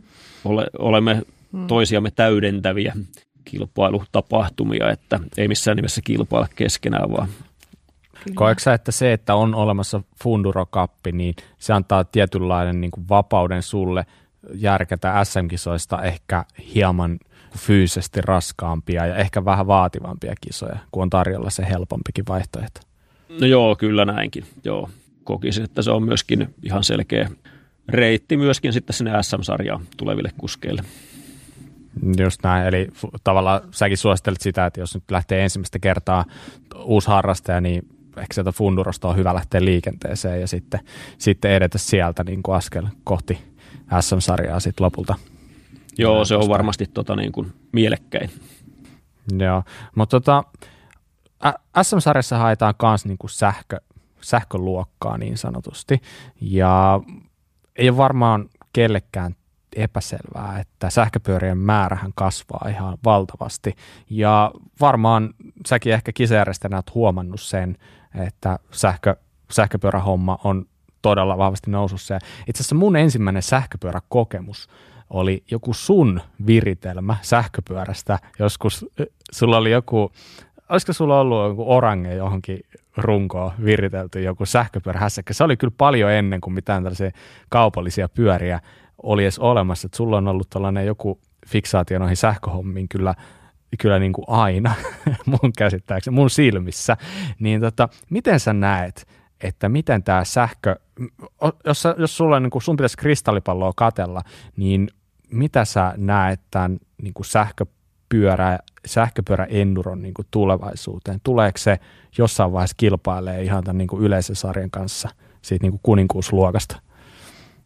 No joo, öö, vielä jos teka siihen tota, kotitekoisen orangeen, niin joo, se oli, tosiaan oli orange ja, ja siihen aikaan ei ollut vielä kunnollista tota, täysjuostopyörää, missä olisi ollut sähköavusta, se ollut markkinoilla ja entisen sähköinsinöörinä se oli tietysti kiehtova aihe. ja tota, mutta joo, siis tota, kyllä mä näkisin, että sähköpyöräpuoli tulee tässä kasvamaan aika vauhdikkaasti. Niitä myyään, myyään kuitenkin runsaasti. Ja tota, se näkyy viiveellä tuolla kilpailutapahtumissa hmm. sitten se sähköpyörien määrä, että et, et, niitä on siellä, niillä on ihan selkeästi jo oma, tota, oma luokka siinä ja siellä on kovaa kisaa, ajetaan siinäkin ja näkisin, että se jollain aikavälillä, en osaa sanoa vielä kauanko Suomessa menee siihen, mutta näkisin, että se ehkä kasvaa vähän niin kuin omaksi, omaksi lajikseen tai mahdollisesti omiksi kilpailutapahtumikseen jossain vaiheessa. Joo. Miten tällä hetkellä ne otetaan niin huomioon noin sähköpyörät tavallaan niin kuin reittien puolesta ja tälleen? No vielähän tota, on vasta ollut semmoista pientä muutama, muutaman vuoden ollut SM-sarjassa mukana ja on vähän tunnusteltu ja kokeiltu sitä hommaa ja Joo. varsinaisesti noissa kisaradat on edelleen ollut hyvinkin suunniteltu perinteisille fillareille, että tota, siinä ei ole nyt sähköpyöriä vielä mietitty, mikä, mikä Joo. eikä se olisikaan oikeutettua nyt nykyis, tällä hetkellä osallistujamäärät huomioiden. Joo. Ja tota, mutta siis muutamissa kisoissa on ajettu sille, että sähköpyörillä on, ovat saaneet ajaa muutama erikoiskokeen enemmän.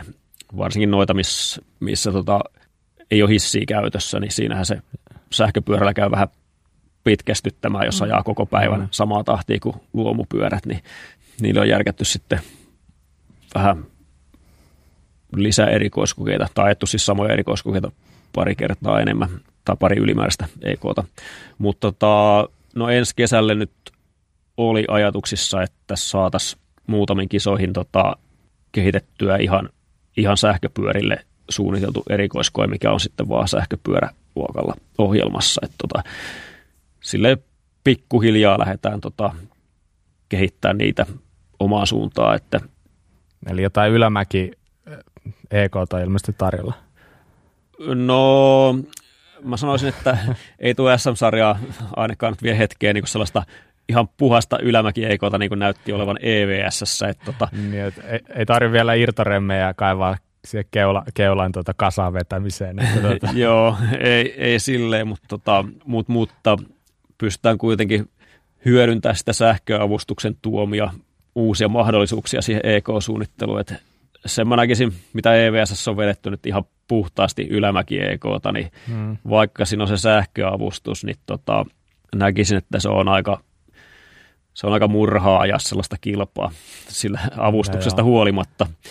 Ja tota, meillä on kuitenkin tässä ero, että EVS ajaa käytännössä ammattikuskit. Niitä voi vähän rääkätäkin, mutta tota, Su- Suomessa tässä on kuitenkin harrastajat asialla, sen pitää olla joissain rajoissa niin kuin hauskaa se homma. Niin.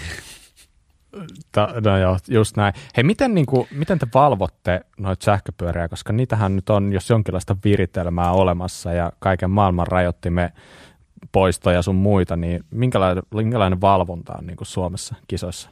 No toistaiseksi on menty ihan pistokokeilla, että on siellä jonkun erikoiskokeen maalissa meillä on ollut, ollaan oltu siellä vastaanottamassa kuskeja ja katsottu, testattu pyörät, että tota, löytyy rajoitin sieltä kahdesta viiestä, että Joo, ei ole ohitettu rajoitinta, että se on toistaiseksi ollut tällaista hyvin kotikutosta testaamista, mutta on valvottu kuitenkin ja ihan alkuun ei valvottu, ei vielä ollut resursseja, siellä oli kuskeja, oli niin Mm. mm. vähän vielä, että mutta tota, heti kun ruvettiin valvoa, niin kyllä siinä kärkipään kuskit oli ihan tyytyväisiä, että tota, pidetään homma reiluna.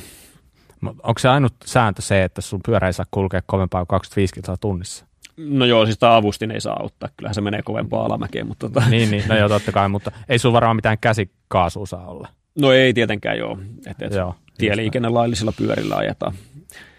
Ja, Nyt- ja, Niin, ny, kyllä. Nyt kun on näitä tullut tällaisia kevyt sähköpyöriä enemmän mukaan, tällaisia, jotka niin kuin vaikka joku Levo SL-tyylisiä, jotka ei niin kuin ole moottoriltaan läheskään yhtä tehokkaita, niin mitä sä sanot niistä? Onko niillä niin kuin mahdollisuus taistella sähkösarjassa ihan yhtä lailla vai onko, onko ne radat sellaisia, että sun on paras tulla sinne sellaisella niin sanotusti täystehosella sähköpyörällä? No tohon ei varmasti ole selkeää vastausta vielä, enkä itse en nyt ole varsinaisesti vaivannut päätä sillä. Se jää kuskien päätettäväksi, että minkä ne katsoo sopivimmaksi pyöräksi siihen omaan suoritukseen, mutta tota, mä luulen, että ne kevyt sähkö, tällaiset niin sanotut kevyt sähköpyörät, niin, tota, niin, niin ne on sillä erikoiskokeella niin varmasti ihan täysin kilpailukykyisiä, joissain tilanteessa parempi kuin semmoinen ihan täysverinen, monta kiloa Mm. painavampi pyörä, mutta tota, mut, mut sitten se akun kapasiteetti saattaa tulla ongelmaksi, että jos, jos tehdään tuollainen endurokisa, missä on niinku täyspäivä ajamista, Hmm. niin, niin tota, siinä sitten tulee aika monta nousumetriä sitten päivän aikana kelattavaksi. Joo. Tota, siinä sitten kuluu sitä sähköä siinä siirtymillä, että niissä kevytmalleissa saattaa olla, akkukapasiteetti saattaa ehkä olla se ongelmallinen Just puoli. näin. Tietysti jos on oikein kova kuntoinen kuski ajelee niin kuin ihan minimiavustuksilla siirtymätkin tai sähköt pois niin, päältä niin. siirtymät, niin, niin, niin sittenhän se ei haittaa. Mutta... Onko ne siirtymäajat tiukempia sähköpyörillä kuin noilla akustisilla? Öö, no joo, me on tehty silleen, että tota, kun on ollut mahdollista, niin tota, on annettu sähkö, tai on tehty silleen, että sähköpyörät saa kiertää selkeästi reippaampaa tahtia sitä reittiä, että ei ole varsinaisesti, ne ei ole ne paikat, missä on ollut niin sanottu AT-piste tai aikatarkastus, niin tota, ne ei ole ollut sinänsä kireempiä, mutta ei ole vielä menty ihan tota, kuitenkin se sähköpyöräluokka on siinä vähän rakenteilla ja tuloillaan, niin tota, ei ole nyt ihan Just. jokaisen pilkkuun siinä vielä tartuttu. Tietenkin se, miksi mä kyselen näitä, niin on tietenkin sillä, että mullahan on itsellä nyt tällainen niin sanottu kevyt sähköpyörä, mä oon ihan hirveä hirveä epävarmuuden, että mihinkä sarjaan mun pitäisi osallistua. niin mä yritän nyt saada tälleen ihan näin niin kuin vaivihkaa sulta jotain infoa revittyä irti, että, että onko mulla mitään saumaa siitä. Niin. No, no, hirveästi, no, ei, hirveästi ei tippunut kyllä, mutta... Joo, no sanotaanko, että sillä kevyt sähköpyörälläkään ei saa luomusarjan osallistua, että jos sillä mennään ajaa, niin se on aika selkeä valinta. Miten jos ottaa moottori kiinni, kataako se sormien läpi? Luotetaanko mieheen? Voi, voi olla haastava. Voi olla, kyllä. Joo, okei. Okay. Mutta hei, miten sä näet lajin tulevaisuuden näkymät niin kuin ihan ylipäätänsä? No tota, 2016, kun aloitin firmaa pyörittää, silloin meillä oli kisoissa sellaista paria sataa plus minus 200 kuskia noissa osakilpailuissa ja viime kesänä meni keskiarvo yli kolmen saan. Et tota, en silloin viisi vuotta sitten, sillä hetkellä en niin kuin uskonut mihinkään massiiviseen kasvuun vielä siinä, tai enää niin kuin siinä Suomessa. Mut, mm. tota, mut, mutta toisin kävi, että kyllähän tämä näyttäisi niin kuin edelleen, edelleen vahvasti kasvaa Suomessa ja, ja tota, maailmalla tietysti ajamisen tahti vaan kiihtyy siellä. Mm. Ja Suomessa näkisin, että tota, se on ihan hyvä, että kuskeja tulee niin kuin koko ajan vaan lisää ja lisää, niin hyvä tapahtumien kannalta, että niitä pystytään pyörittämään ja sitten taas toisaalta, että se sieltä alkaa sitten tarpeeksi on massaa siellä takana, niin sieltä alkaa sitten tulla tota, myös sitä kovempia kuskeja, että näkisin, että näistä Suomenkin nuoriso, nuorisosta nyt, niin siellä on aika lupaavia kuskeja nyt tota, tuloillaan. Mm.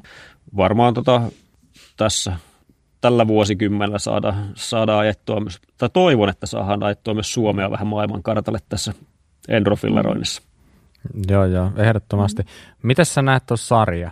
Paljonko, mikä on maksimimäärä jengiä, ketä ylipäätänsä sä pystyisit kisoihin ottamaan? Onko olemassa jotain rajaa, mitä, mitä ei käytännössä, mikä on vaan niin kuin maksimi sille, että suosio ei vaan niin kuin, tai kisoihin ei pysty ottaa enempää jengiä. Onhan se nytkin ilmeisesti käynyt niin, että porukka olisi ollut tulossa enemmän kuin mitä teillä on ollut kapasiteettia. No joo, sitten jos siinä on se on suurin tekijä, että minkälaiseen kuskimäärään on varauduttu. Että tota, ei voi siinä enää viime metreillä ei voi niin kuin nostaa sitä osallistujamäärää. Ja, ja kilpailuformaattia sitten, että minkälainen minkälainen, kuinka pitkä letka saadaan mahtuu sinne radalle noissa kisapaikoissa, niin sehän sanelee sitä, että ei nyt enää ole ihan mahdottomasti kasvuvaraa tuossa osallistujamäärissä niin kuin kotimaan mm. kisoissa, että siellä kolmen, neljä saakkieppeillä varmaan lienee aika lähellä. Eihän siinä mitään ihan tiukkaa, tiukkaa kiveen hakattua rajaa ole tietenkään, mutta tota, aletaan olla jo aika – ei niin kovin kaukana enää sitten niistä maksimista, mitä näihin nykyisiin kisapaikkoihin saa järkevästi mahtuu tuohon tällä kilpailuformaatilla. mutta tota, itse näkisin sen sitten, että jos, jos tulijoita on vaan, aina vaan enemmän, niin tota, sitten kisoista tehdään sitten pikkuhiljaa sen verran vaativampia, että Alkaa porkka tippua toista päästä ulos. niin, tai niin, sitten, että SM-sarja on sitten joo, joo. sopii kovimmille kuskeille. Kyllä noita pyöräkilpailuja ja tapahtumia nyt kuitenkin riittää. Tota. No hyvältä kuulostaa kyllä. No hei, mua kiinnostaisi tietää sellainen juttu nyt, kun tässä järjestämisestä ollaan puhuttu, että onko sua ikinä kaduttanut se, että sä rupesit järjestää Enduro SM-sarjaa? No sanotaanko tota, joka ikisessä kisassa perjantai-iltana niin kuin Et tota, siinä on, niin, niin perjantai-iltana, kun lauantai-aamuna pitäisi olla kaikki hommat kunnossa, niin tota, siinä on pari päivää vedetty niin kuin, kello ympäri ja vielä olisi miljoona asiaa, mitkä pitää saada hoit- ho- lauantai-aamun mennessä kuntoon, niin, tota, Kyllä. Niin, niin siinä vaiheessa se on aina se fiilis, että ei ikinä enää, mutta tota, Joo. sitten taas ö, sunnuntaina, tota, sunnuntaina iltapäivällä, kun kisat alkaa olla osa, ö, osallistujien osalta niin kuin hiljalleen paketissa, niin tota, sitten on mm. yleensä aika eri fiilikset siellä mäellä, että se aika paljon tota, se Kyllä. Ö, osallistujien fiilikset tietysti aika paljon siinä tuntuu ja näkyy. Kyllä, kyllä. Siis pakko sanoa, että kuulostipa tutulta, että meilläkin on tuo puskampi järjestämisen osalta terveisiä Eliselle, niin meillä on semmoinen lentävä lausahdus kuin Never Again. Joo. Ja me, me oikeasti ollaan sitä mieltä, että ei enää vitsi, ei enää ikinä just ennen tapahtumaa, koska sitä tehtävää vaan riittää niin paljon. Mutta just niin kuin sanoit, niin sitten kun ollaan saatu hommaa pakettiin ja ja tota, huomaa, että no hei, tämähän meni hyvin, jengi nautti olosta ja varsinkin vielä, jos tulee hyvää palautetta, niin kyllä se vaan antaa sitä boostia, että no hei, otetaan vielä yksi kierros sitten ja otetaanpa sitten toinenkin. Et varmasti sullekin sitä palautetta annetaan ihan, ihan tota, paljonkin tulee sitten kisojen jälkeen palautetta, niin se hyvä palaute varmasti sitten auttaa jaksamaan. No joo, näinhän se menee. Että... Nyt, jos joku oikeasti jakso tännästi kuunnella, niin siitä pieni palkinto, koska nyt tulee ehkä se tavallaan niin kuin ainakin meidän kannalta se jakson siistein juttu. Nimittäin nyt vuonna 2021, eli tänä vuonna, niin me Kuraläpän kanssa aletaan olla osallisena tässä Endurosarjan hommassa. Ja se, kuinka me ollaan osallisena, on se, että jokaisen kisaviikonlopun jälkeen, joita on siis neljä kappaletta. Ja itse asiassa ne olisi voinut ehkä mainitakin tuossa aikaisemmin. Eli Sappeen kisa on tarkoitus ajaa toukokuussa, Iso syöte kesäkuussa, Levi heinäkuussa ja sitten Messilä, Messilä siellä tota, elokuussa. Niin jokaisen viikonlopun jälkeen seuraavana keskiviikkona tulee tällainen spesiaalijakso nimeltä Kuningas EK. Eli se on, se on meidän spesiaalijakso, joka tulee pureutumaan täysin siihen, mitä edellisviikonloppuna Enduro SM-sarjan osakilpailussa tapahtuu. Ja tuskin ketään kiinnostaa se, että me keskenään siitä jauhetaan, niin meillä on joka kerta vieraana 2-3 kovan luokan kuskia tai jotain endurovaikuttajaa, jotka ovat olleet mukana kisassa.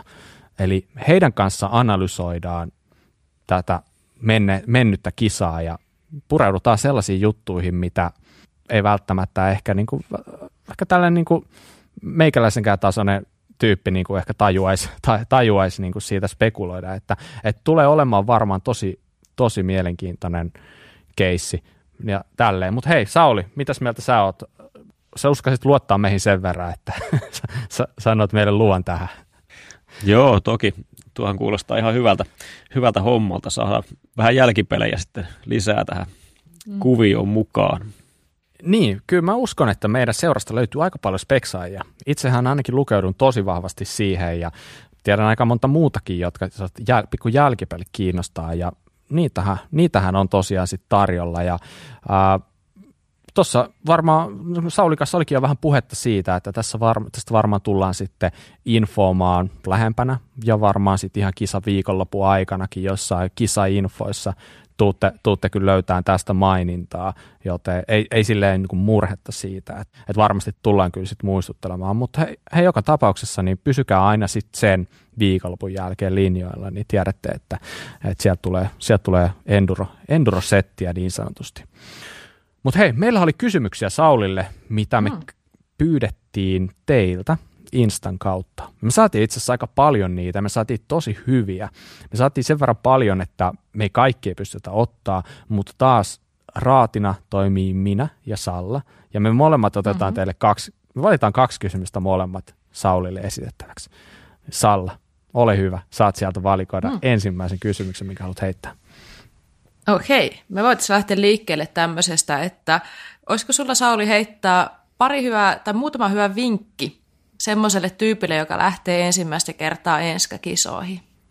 Eli ekaa kertaa kisaan mukaan lähteville, niin mitä sä sanoisit vinkiksi? Joo. Sitten on niin kauan, kuin itse on lähtenyt ekan kerran mukaan näihin. Niin, mutta tota, jos mahdollista, niin, niin, niin menkää joku kaverin tai porukan mukana, jotka on käynyt siellä jo aikaisemminkin, niin sitten se menee ihan kuin vettä vaan siinä mukana. Ja tota, mutta jos ei ole sellaista kaveriporukkaa tai kaveria nyt sitten tähän hätään, niin, niin rohkeasti vaan paikan päälle ja kyllä se homma siitä sitten viutuu. Tota, se on toivottavasti ihmiset kokee, että siellä on kuitenkin edelleen aika, aika rento meininki siellä viikonlopun aikana, että tulee paikan päälle, niin siitä se homma lähtee etenemään. Mm. Ei siinä oikein niin kuin, sen kummempaa. Mm, no, no, toi, on, toi on niin kuin, ihan hyvä vinkki. Hei, mä otan tällaisen kysymyksen kuin, että montako kottikärryllistä oot kuskannut päivässä soraa Swinghillin poluille? Nyt tuli kyllä paha. tota, päivässä. Ei ole varmaan tota, yksittäisen päivän määrä jää varmaan ihan joihinkin kymmeniin.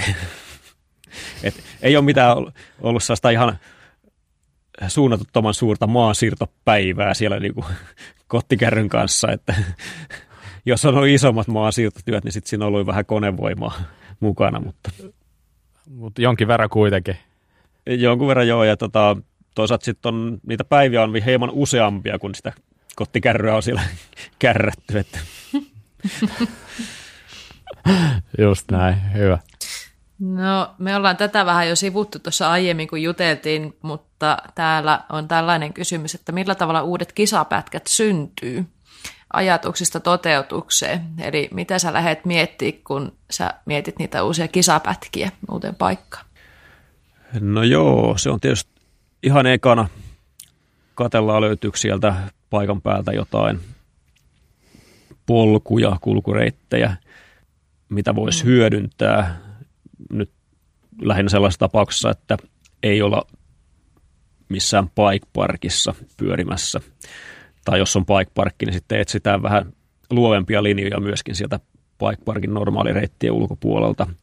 Eli jos siellä on maastossa mm. jotain, jotain polkua tai jotain kulkuuraa, niin niiden ympärille sitten lähdetään hahmottelemaan sitä EKta ja, ja tota, maaston muodot on aika tärkeitä, että sitä silleen visioi visioi niin kuin mielessään, että miten se pyörä kulkee, miten se pyörä kulkee missäkin kohdassa, että tosta kummulta saa vauhtia johonkin mm. seuraavaan mm. tasa, tasamaalle tai tasaiseen kohtaan tai pieneen, pieneen ylämäkeen ja kyllä sitä niin kuin visioi mielessään sitä, että miltä se tuntuisi ajaa sitä mahdollista linjaa.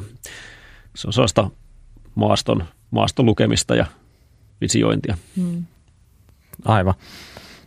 No hei, nyt mun on pakko päättää tämä tähän varmaan kaikkein kysy- kysytympiin kysymyksiin, johon sä oot kerran varmaan vastannutkin, mutta one more time. Milloin kesän ilmot aukeaa? Joo. Nyt se vastaus pöytää. siihen, siihen ei pysty vielä antaa vastausta. Että tota, pikkasen joutuu vielä malttaa, katellaan mihin tämä tota, tilanne kehittyy. joo, joo, ja näinhän se on ehdottomasti. Hei, mutta nyt siirrytään suosituksiin. Ja mä en tiedä, oli, tuleeko tämä sulle ihan puskista, mutta me haluttais kuulla sulta joku vinkki, joku hyvä juttu, mitä me voitaisiin meidän kuuntelijoille suositella tällä kertaa. Olisiko sulla mielessä jotain? Joo, mä kuuntelin tuossa viime viikolla näitä aiempia kuraläppäjaksoja. Ja tota, kun matkasin Lapista tota, takaisin etelään päin, niin kuuntelin sen ajomatkalla. Ja tämä oli se suuri pulma itselle, että mitä ihmettä tähän nyt sitten heittää. Mutta tota, mä laittaisin... Et perunut haastattelua tällä tota... Mä mietinkin, että mikä se viesti oli, minkä sä lähetit mulle. Sä pistit vaan jotain, että että ei onnistu, mutta ei se varmaan liittynyt tähän mitenkään. ehkä ei, ehkä, ehkä liittyy. Joo. Eh, ehkä se tota, liittyy, mutta ei se mitään, mutta tässä tota, ollaan kuitenkin. Nyt on myöhäistä perua enää. Mä nyt sitten päädyin tällaiseen tota, tämmöiseen tota, hienoiseen kotiinpäinvetoon, että tota, kun näette tuolla kaverin tai muun maastopyöräilijän tulee vastaan, milloin tota, AVS kahvasuojat, niin käykää kysy siltä, että mitä hyötyä niistä on. Toi on ihan, toi on ihan hyvä. Toi on mm. ihan hyvä. Nimittäin mullahan on joka pyörässä sellaiset, mutta tota, niin, niin, niin. jotenkin tämä on ehkä hyvä jättää vähän ilmoille tämä, tämä kysymys, mutta tota, mä luulen, että se vastaus voi olla jopa vähän eri kuin mitä niin kuin heti ensi alkuun ajattelisi, että mikä se idea siinä on. Et tota, ainakin mä oon itse kokenut se sillä lailla, että siinä on, siinä on aika paljonkin hyötyä, mitä ei heti ajatellut, mutta jätetään vähän roikkumaan. Joo, hyvä näin. Kyllä, se, joo, se oli hyvä. Eli AVS, tota, ne käsisuojat tai kahvat, niin, niin, niin pistää vaikka linkki tuohon, jos, jos ei ole tuttu, mistä puhutaan, niin löytyy, löytyy sitten siitä jakson muistiinpanoista. Okei, hei Salla, mitäs, mitäs sulla olisi? No, mä voisin tällä viikolla suositella taas yhtä podcastia, mitä on nyt kuunnellut. Eli semmoinen kuin The Drop-In Podcast with Duncan Shaw. Ja tähän me laitetaan linkki teille, koska tämä oli ainakin mulle sellainen. Tämä löytyy kyllä siis Spotifysta, mutta se ei löytynyt tätä, hakusanoilla. En ymmärrä, minkä takia ei tässä. Sitten mulla oli vain joku blondi hetki taas mun Spotify-hakukentän kanssa. Mutta joka tapauksessa niin tässä Duncan Shaw, jos ei ole tuttu, niin tämä on tota, tämmöinen Skotlannissa syntynyt tota, trialikuski tai mitä kaikkea sitten onkaan ajanut, ja nykyään on tota Danny McCaskellin kanssa myös siinä Drop and Roll Tourissa, ja järjestävät niitä tapahtumia, ja mä suosittelen tätä tota, tota, tota podcastia sen takia, että kauhea kaipuu olisi vähän jo lähteä matkustelemaan, niin tässä tulee semmoista hyvää kielikylpyä ja aika moni haastateltava on tunnettuja brittejä. Osa on ihan just kotteja, mutta ihan niin kuin ympäri Brittein saarta löytyy täällä tätä vieraita kisakuskeista muihinkin tota, pyörämaailman vaikuttajiin, niin kannattaa ottaa tämä kuuntelu. Mä oon ainakin viihtynyt hyvin tämän parissa. Joo, siellä on kovia, kovia kuskeja ollut vieraana ja joo, se on jännä. Sitä ei oikein mennä löytää. Onko se vähän sellainen niin kuin invite only tyylinen? Niin Joo, tuntuu olevan. no, me annetaan teille kaikille se invite, heitetään linkki tuohon, niin ei tarvi, tarvi alkaa ottelemaan sitä mistään muualta. Mutta tota, mulla on kans jotain, mulla on kyllä aika silleen niin kuin erikoisen huono tällä kertaa, tällä kertaa mutta tota, jotain oli taas keksittävä. Oikeastaan jopa vähän ehkä ajankohtainen, nyt kun alkaa tällaiset, tällaiset tietynlaiset rapakelit taas tässä hetkellisesti, niin, niin, niin mulla on ollut vähän sellainen ongelma – että kuinka pestä ajokengät. Ja nimenomaan jos puhutaan tällaisista niin kuin lukkopolkimiin sopivista ajokengistä, eli tällaiset klossilliset kengät, niin koska jos sä laitat ne pyörimään sinne pyykinpesukoneeseen, niin voi morje sitä meteliä, mikä sieltä kuuluu. Niin se, se ei toimi. Se, tai se, se toimii, mutta se ei toimi mulle niin sanotusti. Niin ajokengät voi myös laittaa astianpesukoneeseen se on se, on se mikä on mun vinkki tällä kertaa. Ja muutama juttu ehkä, mitä voi, äh, jos äh, niissä on kengännauhat, niin solmikaa ne kengännauhat huolella. Ja esimerkiksi niin kuin 50 astetta on ihan ok lämpötila, että ei kannata niin kuin liian kuumalla liian kuumalla pestä. Ja tota, mikä parasta, niin sä voit laittaa myös tiskejä samaan aikaan sinne. Ja, tota, ja sama pesuaine... Etkä voi. ja, sa, sama pesuaine toimii loistavasti, mutta tota, mä luulen, että eri koneiden välillä voi olla vähän eroja siinä lopputuloksessa. Mutta tällä lailla niin sä saat niistä puhtaat, mutta huom, nyt omalla vastuulla. Se on nyt tärkeä muistaa, että tämä ei ole nyt mikään, niin kuin, tällä ei ole mitään takuuta, mutta kunhan heitän, heitän, niin tota, tällainen. Ja siis, siis totta kai sä voit pestä muutakin pyöränosia siellä pesukoneessa, esimerkiksi vaikka pakkoja tai ketjuja, mutta silloin ehkä ne, sanotaanko, että lika saattaa vähän kulkeutua niihin astioihin myös. Mutta niin, ihan vaan muhimaan kaikille tämä, että jos vaan sauma tulee kokeilla, niin se voisi toimia. Se voisi toimia.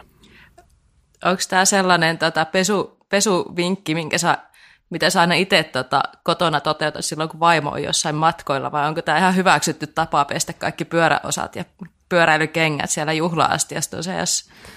Mm, mä jätän tämän kanssa vähän roikkumaan nyt. Mä en paljasta. mä en paljasta. Okay. Hyvä. Mielenkiintoinen. Hyvä. Hyvä. Okei. Okay. Hei, nyt, nyt pidemmittä puheitta, niin Sauli, jos joku haluaa päästä vähän seuraamaan, mitä sä puuhaat, niin mistä sut löytää, näin niin kuin jos puhutaan netin ihmeellisestä maailmasta? No Enduro-kisojen suhteen niin mtp-enduro.fi ja sitten Instagramissa Enduro Series Finland ja, ja Facebookissa myös Enduro Series Finland. Sieltä löytyy ne. Ja sitten tota, Instagramissa ja Facebookissa ihan omalla nimellä löytää, jos on henkilökohtaisesta sivuista kiinnostunut. No niin, yes. Ja kerrohan Salla, että mistä meidät löytää. Meidät löytää Instagramista, että kuralappa. Ja kannattaa, kannattaa lähteä seurailemaan sinne, sinne julkaistaan sitten tota, aina välillä semmoistakin juttua, mikä ei päädy tänne meidän nauhoituksiin. Meille voi lähettää myös sähköpostia osoitteeseen kuralappamedia at gmail.com. Ja siinä ne oikeastaan varmaan ne tärkeimmät.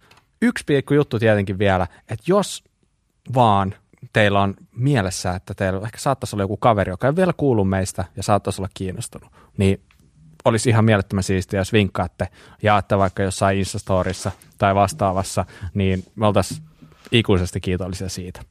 Mutta hei, tämä alkaa olla tässä.